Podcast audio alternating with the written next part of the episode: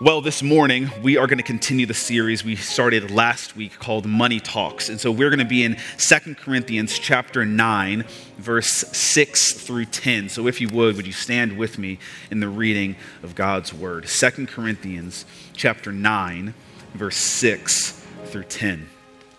It says this. The point is this. Whoever sows sparingly will also reap sparingly. And whoever sows bountifully will also reap bountifully. Each one must give as he has decided in his heart, not reluctantly or under compulsion. For God loves a cheerful giver. And God is able to make all grace abound to you, so that having all sufficiency in all things, at all times, you may abound in every good work. As it's written, verse 9, He has distributed freely He's given to the poor, and his righteousness endures forever. He who supplies seed to the sower and bread for food will also supply and multiply your seed for sowing and increase the harvest of your righteousness. And I want to read one more text. We don't have to flip there, it's just one verse. Psalm chapter 24, verse 1 says this The earth is the Lord's, and the fullness thereof I want to title this message simply Money Talks. Whose money? Would you pray with me for a minute? Lord Jesus, we love you. Oh, Holy Spirit, rest on us. We love your ministry more than we love our own. It is your service and your bride. Teach us, Holy Spirit.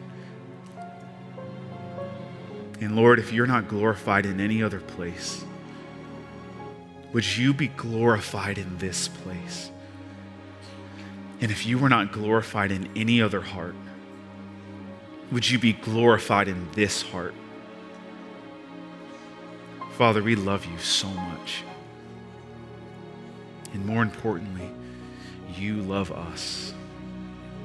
Holy Spirit, empower us to live, look, and love more like Jesus today than we did yesterday. In Jesus' name. And everyone said, Amen. Amen. You guys can take a seat. A, amen. Money talks.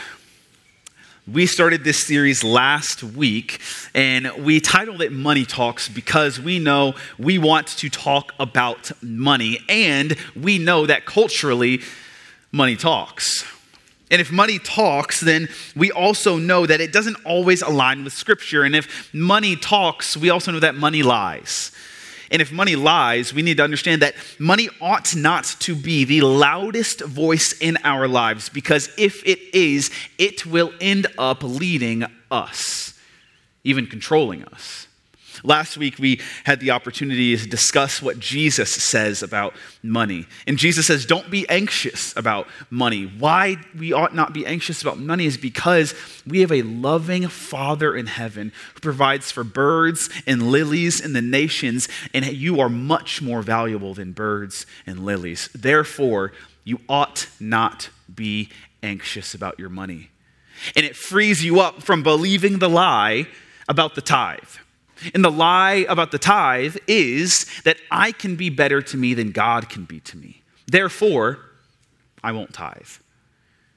But no, friend. God is a good father who desires to give you the kingdom. You cannot be better to yourself than God can be to you. And it is our true and good obedience to tithe as a follower of Jesus. Therefore, I tithe and I will not be anxious because my Father cares for me. This week, we have the opportunity to discuss a different aspect of money, and the aspect that we're going to look at today is stewardship. You know, you carry something differently when it's not yours. You ever notice that? That when you're holding something that's not yours, you carry it really differently. I, in high school, was uh, dog sitting my neighbor's dog.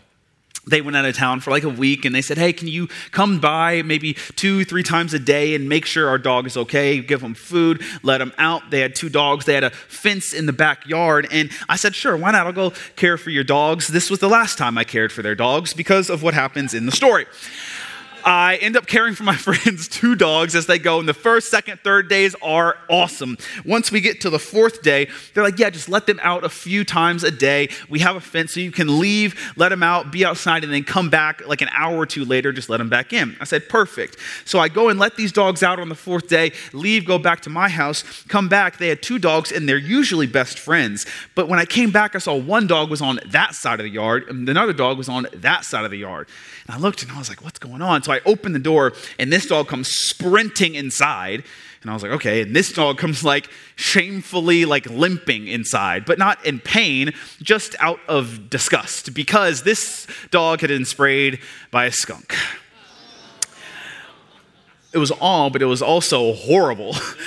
And this dog tries to come inside, and so I was like, man, this is the worst. Like, this isn't even my dog. Oh my gosh. So I try and clean the dog off by spraying it down, which made it worse because now it's just a wet, skunky dog long story short, that was the last time I babysat those people's dogs. They were super gracious. They were super kind. They said, hey, it's fine. You can just leave her outside. Like, we'll be back pretty soon. Just make sure she has food and water and all those types of things. But how many of you know how badly I felt? Because I wasn't just caring for my dog, I was caring for somebody else's dog. And you carry something differently when it's not yours.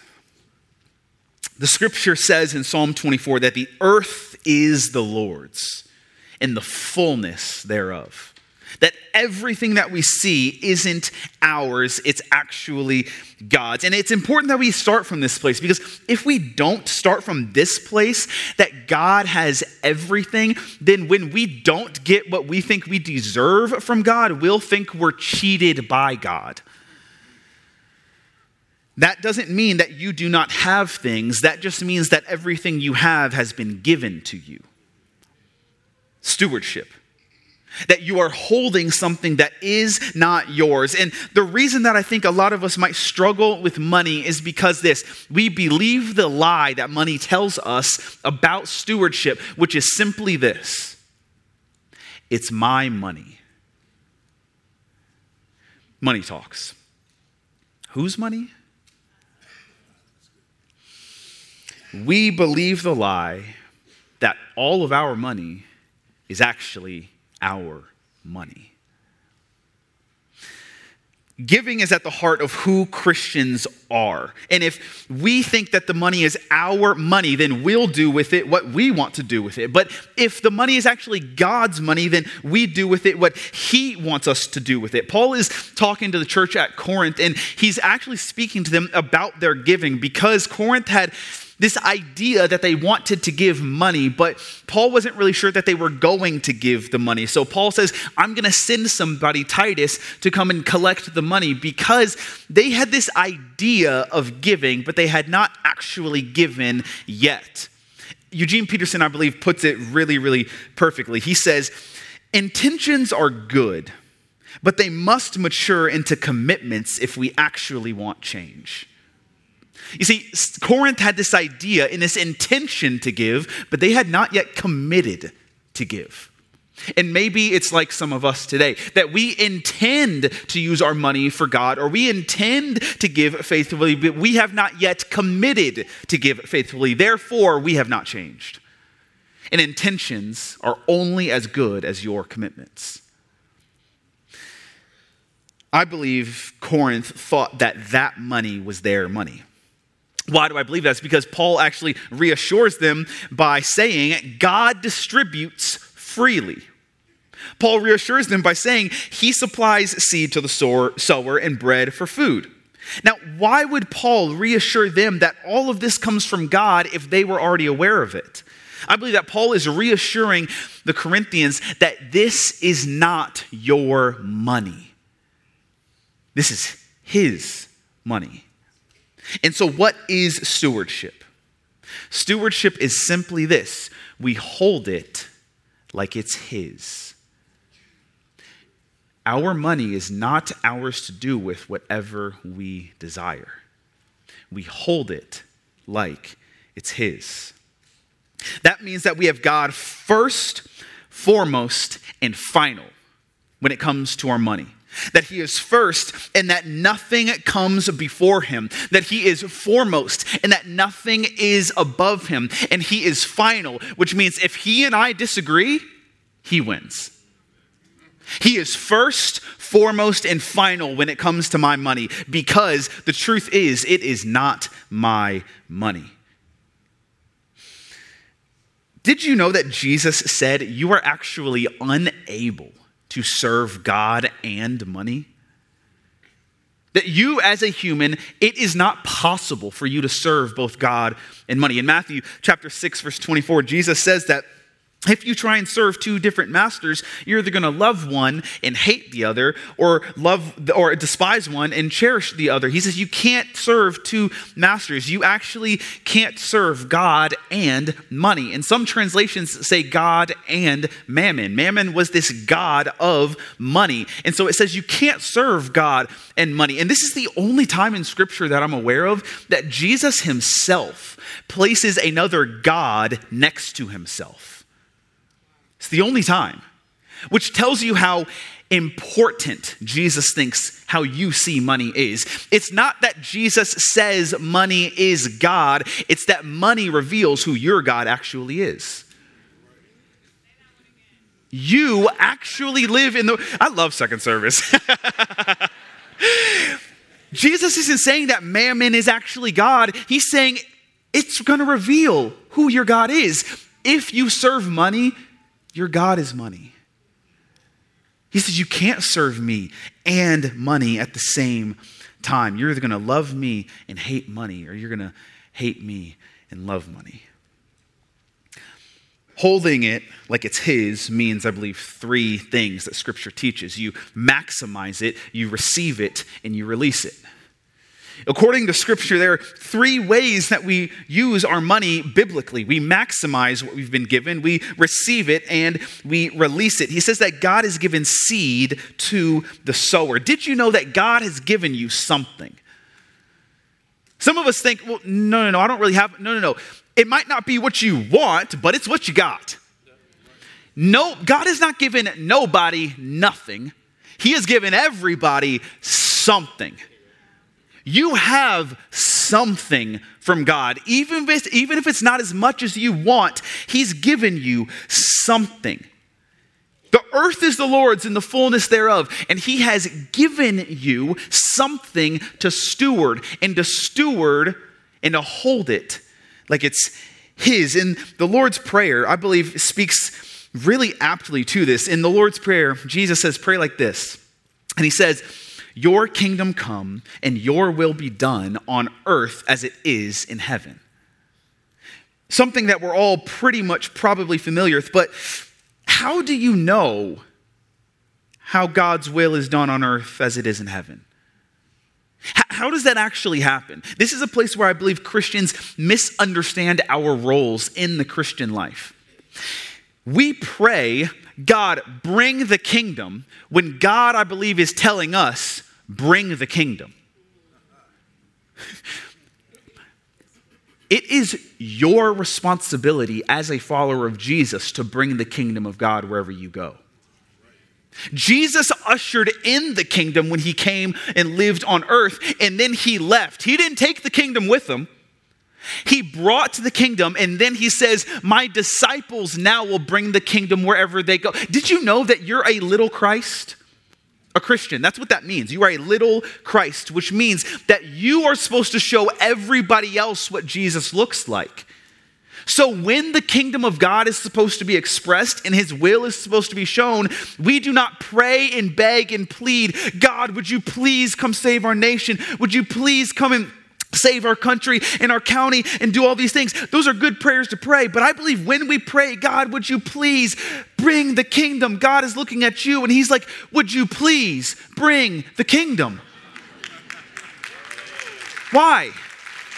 Because the responsibility to bring the kingdom is now wherever you go. Don't beg God to bring the kingdom when He's asking you to bring the kingdom. Why is that important? It's because God expects you to do everything that you do like He would do it.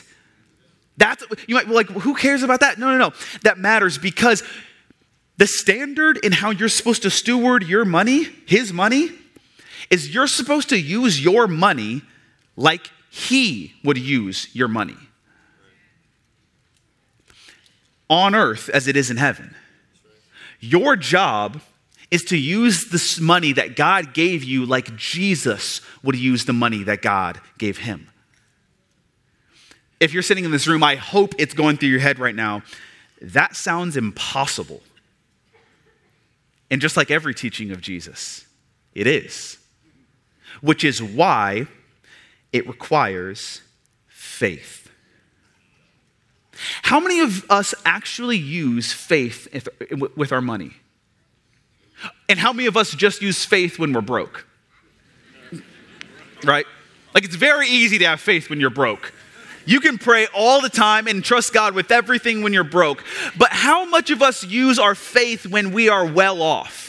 when you're not broke, when you actually have enough to make ends meet, when you're not struggling. God is not just testing you when you have nothing, He's testing you when you have something. Did you know that? So when you say, God, please bring the kingdom, he's saying, You bring the kingdom. And when we say, God, I want to use my money like you would use my money, but just give me more money and then I'll use my money like you would use your money. No, no, no, no. If you're broke, it requires faith. If you're rich, it requires faith. Did you know that Jesus said, You cannot please God? The scriptures say, You cannot please God unless you have faith. It's impossible. Which means we could all be sitting in this room right now, giving a million dollars each, singing at the top of our lungs, and listening to every word that comes out of the scriptures with no faith, and God is not happy. But you could be in this room giving one dollar with a broken hallelujah and weeping at the word, and He is smiling over you.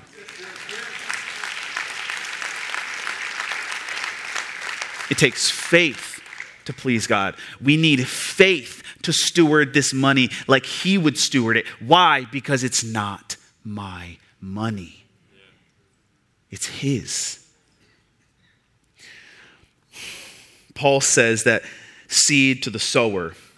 And there are a lot of examples in the scriptures that use agricultural terms. Um, and I believe that they use that on purpose because I think that Paul is saying in a way that we need to have faith, yes, but we need to have specific faith. I think Paul is saying we need to have faith like a farmer. Faith like a farmer, in that what? A farmer, he takes the seed and he seemingly wastes it in the ground, doesn't see it. And then he doesn't know how the soil is going to behave. He doesn't know what the weather is going to do. He doesn't know what animals are going to come by. And yet, he sows the seed believing that he is going to reap a harvest. And some of us need to get that same faith like a farmer that we give our money saying, yeah, it might seem like I'm wasting it, but I don't know what the economy is going to do. I don't know what inflation is going to do. I don't know what the county is going to do. I don't know what health is going to do, but I'm going to sow the seed regardless, believing that I'm going to reap on the other side. This is the principle that we have in giving is that if we sow sparingly, we will reap sparingly. But if we sow bountifully, then we will reap bountifully. He's saying that your money, it's like a seed. And when you sow that seed in faith, bountifully, God will have you reap bountifully. But if you sow sparingly, you'll reap sparingly, if you sow with fear, if we plant our money, the seed of our money, in fear and with lack and having a plan B and not trusting God, he's saying, you'll reap sparingly. See, none of our hands are empty. God has given every single one of us something. And he's asking that we would be faithful with the thing that he's given us. And maybe some of us in this room have gotten to the point in our heads now where we're saying, well, Pastor, I worked for this money though. okay. You might be saying, like, I get it, it's his, but like, I went to work for 40 hours to get that paycheck. Like, I, I gave up a lot to get that money. Like, God didn't work for that. Well, yes, He did, but like, I worked for it. If you want to keep that logic, okay. I don't know about you, but I do not want a relationship with God that is based on what I work for, I get. If you want to treat God like that, I believe He will respect your will. And He might give you what you work for.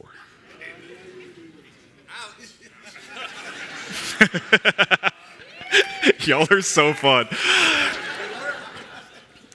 Who gave you that mind to be able to solve problems like you do in your workplace? I know you did cultivate it. Yes, you sharpened it, absolutely, but who gave it to you in the first place? Who gave you the ability to teach 12 year olds math every day? Not everybody can do that, but you can. Who, I know you sharpened it, you went to school, but who gave you that mind? You're, you're great at leading an entire organization through problems and difficulty in a way that other people cannot do. Who gave you that ability? You didn't work for that. He gave that to you. We steward simply what He has given us. Yes, you have worked for, and listen, God loves work. Uh, um, uh, Colossians says that we work unto the Lord and not for man. And when we do that in faith, He is pleased and honored. And I believe it's even worship unto Him. I love it. Please work hard, 100%. God loves work. And here's the thing sometimes we say, Well, I worked for it. God, you need to give me what I worked for. Be very careful with that. Just be very careful because He actually might.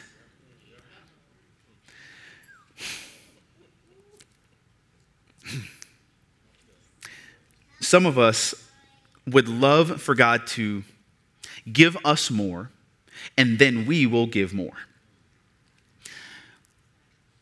The issue with that is that the scriptures say if you're faithful with little, then you're faithful with much. If you are not faithful with what you have now, why would God give you more to be unfaithful with? This is a principle. And we don't even need the scriptures to tell us that. We could use our own mind, rationalize. We'll say, if this person isn't wise with what they little they have, why would they get more and all of the sudden be wise with the much? And God is saying, What I've given you, everybody has something. And what you have right now is a test. Are you going to be faithful and faith, have faith like a farmer and steward it like it's His? Because if you do, it says if you are faithful with little, God is faithful and he will give you faith and he will and he sees that you are faithful with much. And I'm convinced that some of us feel unfulfilled in our money because we brake at the blessing. And I don't mean like break, B R E A K. I mean brake, like B R A K E. Like we are unfulfilled in our money because we stop once we're blessed because we think God's ultimate goal is to bless me. And once I'm blessed, God is done. I did my job. He and I are cool. That is not God's ultimate goal. And when we brake at the blessing, we actually realize uh, the scripture is true that it is better to give than it is to receive. And I would suggest that the reason why you might feel unfulfilled isn't because you're not fortunate, it's because you're not finished. It has not been completed. Yes, you have gotten blessed, but you have yet to bless somebody else. Therefore, you feel unfulfilled in your money no matter how much you get because you braked. You considered it, it was my time to stop as soon as I was blessed by God. And God says, No, no, no, no. That's what I, I don't just want to get things to you. It's trivial, but it's true. He wants to get things through you. You are not the end goal of the blessing of God. Remember Abraham, God talks to him, he says, I'm going to bless you, make you the father of many nations. But he doesn't stop there. He says, so that you can bless everybody else. This is our Christian heritage. You receive blessing so that you can be a blessing. And some of us feel unfulfilled is because we brake at the blessing. It is better to give than it is to receive. Jesus wants you to maximize whatever you're holding. There's a story that Jesus tells in Matthew 25. And we can't read the whole thing, but I want to summarize it for you. Jesus uh, tells the story of a master and servants. One master, and he says three servants, and he says, I'm going away on a trip. You don't know when I'm coming back, but I'm going to give you all something to steward while I'm gone. He looks at his three servants and he gives one man five talents. He gives another man two talents. He gives the third man one talent. And he says, Now work it. I'm going to be back at a time you don't know. And he's given it to them according to their ability.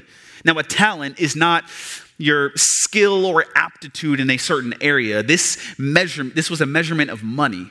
And so a talent, exactly what it is, it's uh, the, the commentaries I read, it is 15 years wage. What do you make? Times 15. That's what he gave the man with one. He gives them all this money and he says, I'm going away. I'll be back at some point. I want to see what you did with it. Jesus comes back what happens is that he sees the man who had five, he made five more, he has ten. Jesus looks at him, the master looks at the servant and says, Well done, good and faithful servant. Come into the joy of your master. And he looks at the man who had two and made four. And he says, Well done, good and faithful servant. Come into the joy of your master. And he looks at the man who had one, and that man buried his talent in the ground. The master comes back. He says, What did you do with it? He said, Master, I knew that you were scary and you reaped where you did not sow, and I didn't want to lose the money, so I buried it. Here, you may have what is yours. And the master looks at him and he says, You slothful and wicked man. And he casts that man into outer darkness. And then he takes the one that that man had and gives it to the man who had 10. Jesus wants you to maximize whatever he has given you. And when he gave you something, he doesn't expect for you to just hold it and bury it and give it back to him the way that he gave, that he gave it to you. The master says, I could have done that. That's not why I gave it to you. He's like, you at least should have put it in the bank. And if you put it in the bank, it would have at least got interest. But you just buried it because you were scared. And in the kingdom of God, hear this it is not about how well you do, it is about how well you do with what you've been given. You have been given something, and Jesus will not hold you accountable for what somebody else has. Some of us get so tripped up because we don't want to use what we have because we're jealous of what somebody else has. And therefore, we don't maximize our gift because we're too busy eyeing somebody else's gift.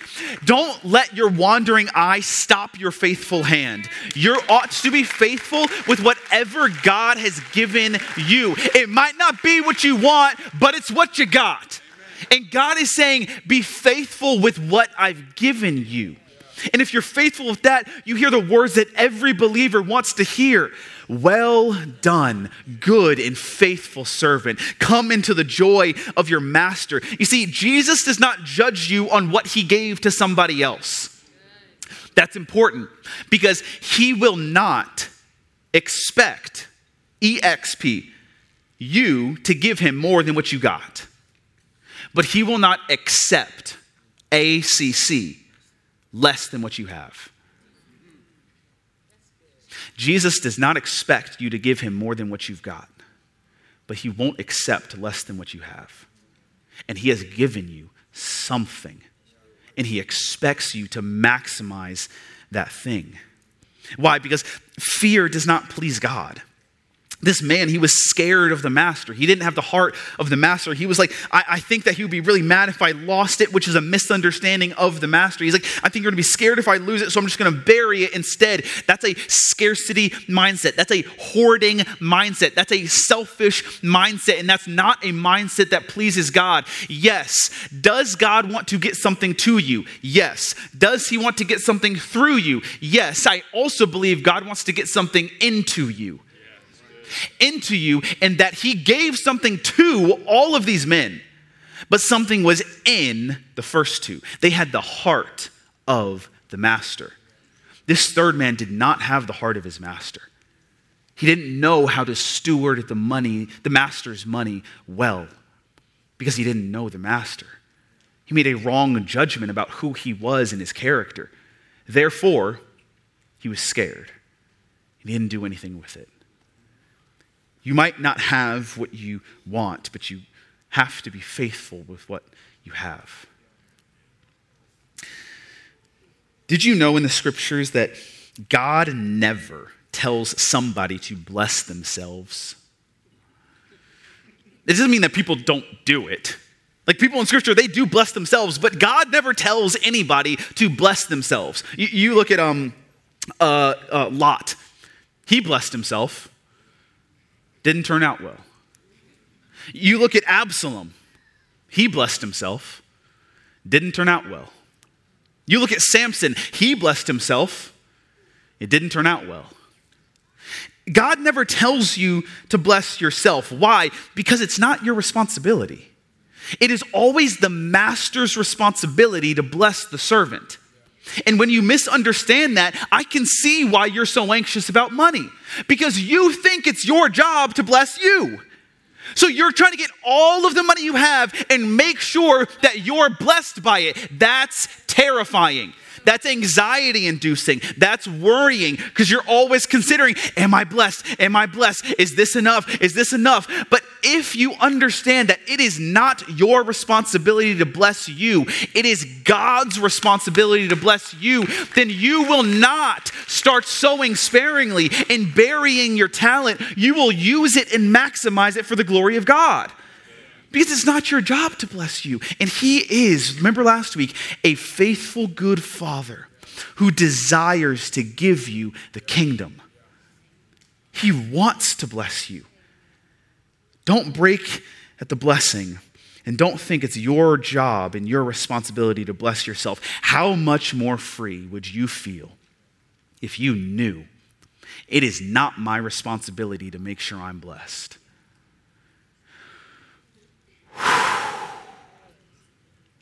That's God's responsibility. And He is a good Father. As I close, Christians and followers of Jesus need to get really comfortable with receiving and releasing.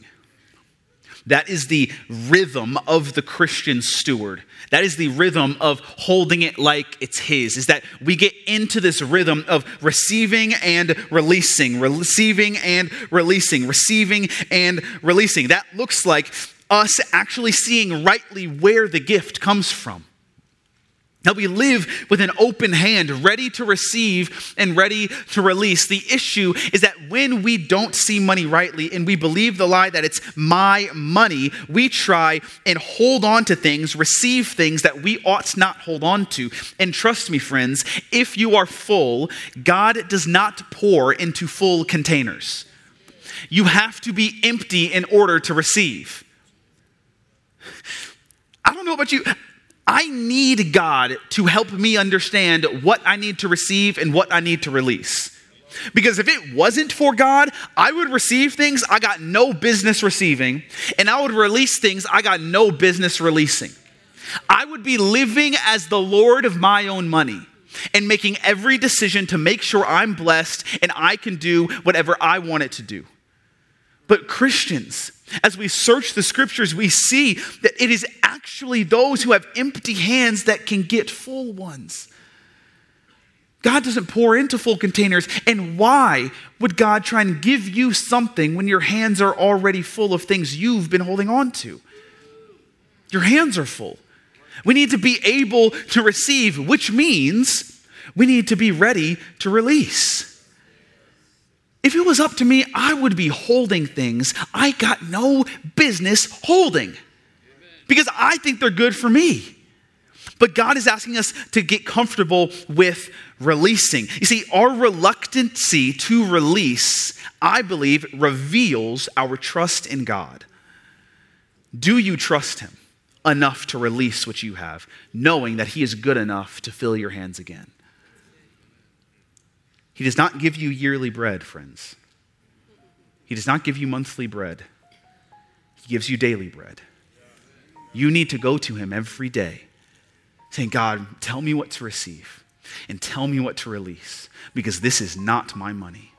This is your money, and I want to use it the way that you would use it. As I close, there was a time when I was in youth ministry, the youth pastor here, where I had a revelation of receiving and releasing. I was, we were doing tithes and offering with the middle schoolers and the high schoolers, and when tithes and offering goes around, the, the offering bucket goes around, and there were a bunch of middle schoolers and high schoolers who would, you could see in their face as they gave this pain because they knew what they were missing out on. You could see they were like, man, I could buy stuff on like like Fortnite with this, or or I could like buy something at the vending machine when I go to school, or I could do all these things. And you could see it in their face, like, I don't want to give this, but mom told me to give it, so I'm gonna give it. And it was like this painful experience for some of these like 12 year olds. And I'll never forget, as the bucket was going around, there was an adult leader who had a daughter in the ministry. And as the bucket went around, every kid was grimacing at the thought of giving giving that money away. And all of a sudden, the daughter is sitting there minding her business while the dad taps her on the shoulder and he gives her a $10 bill. And that $10 bill goes from the father's hand to the daughter's hand straight into the tithes and offering bucket. And I'll never forget the look on her face because she did it smiling. And I felt like that was a picture of how we ought to receive and release in the kingdom of God. Because when we are fearful to release, what it does is that it exposes where we actually think the source comes from. If you're scared to sow, that might just mean that you think you're the source. Because this little girl, she got the money from dad and put it straight in. Why? Because she was like, this ain't my money. This affects me none at all. But how pure is that confidence from a child who's like, this isn't my money, so I can freely give it away? Because I know that dad has more. And I know that dad's not going to put me in a bad situation. I know that dad's going to take care of me, and his desire is to give me the kingdom. And so, what I'm going to do is, I'm going to have a cheerful heart, and I'm going to be able to receive and release, receive and release, receive and release. Do you know your father? Because if you know your Father, you're not going to be scared to sow bountifully. Why? Because the earth is the Lord's in the fullness thereof. He lacks nothing. And He desires to give you the kingdom. We ought not believe the lie that money tells us that this is my money no, friend, you have a good Father who desires to give you good things. And in faith, would we be a church that does not see our money as our money, but stewards it as His, maximizing it, receiving it, and relieving, re, re, releasing it? Whoops. Because we trust the hand of our Father. Amen. Would you pray with me? Lord Jesus, we love you. There is nobody like you. Lord, we want a revelation. Would you just help us, Lord, in a moment, right now? Give us a revelation that you never lack, that you desire to give us the kingdom. And Lord Jesus, we can then sow bountifully as a cheerful giver because of who you are.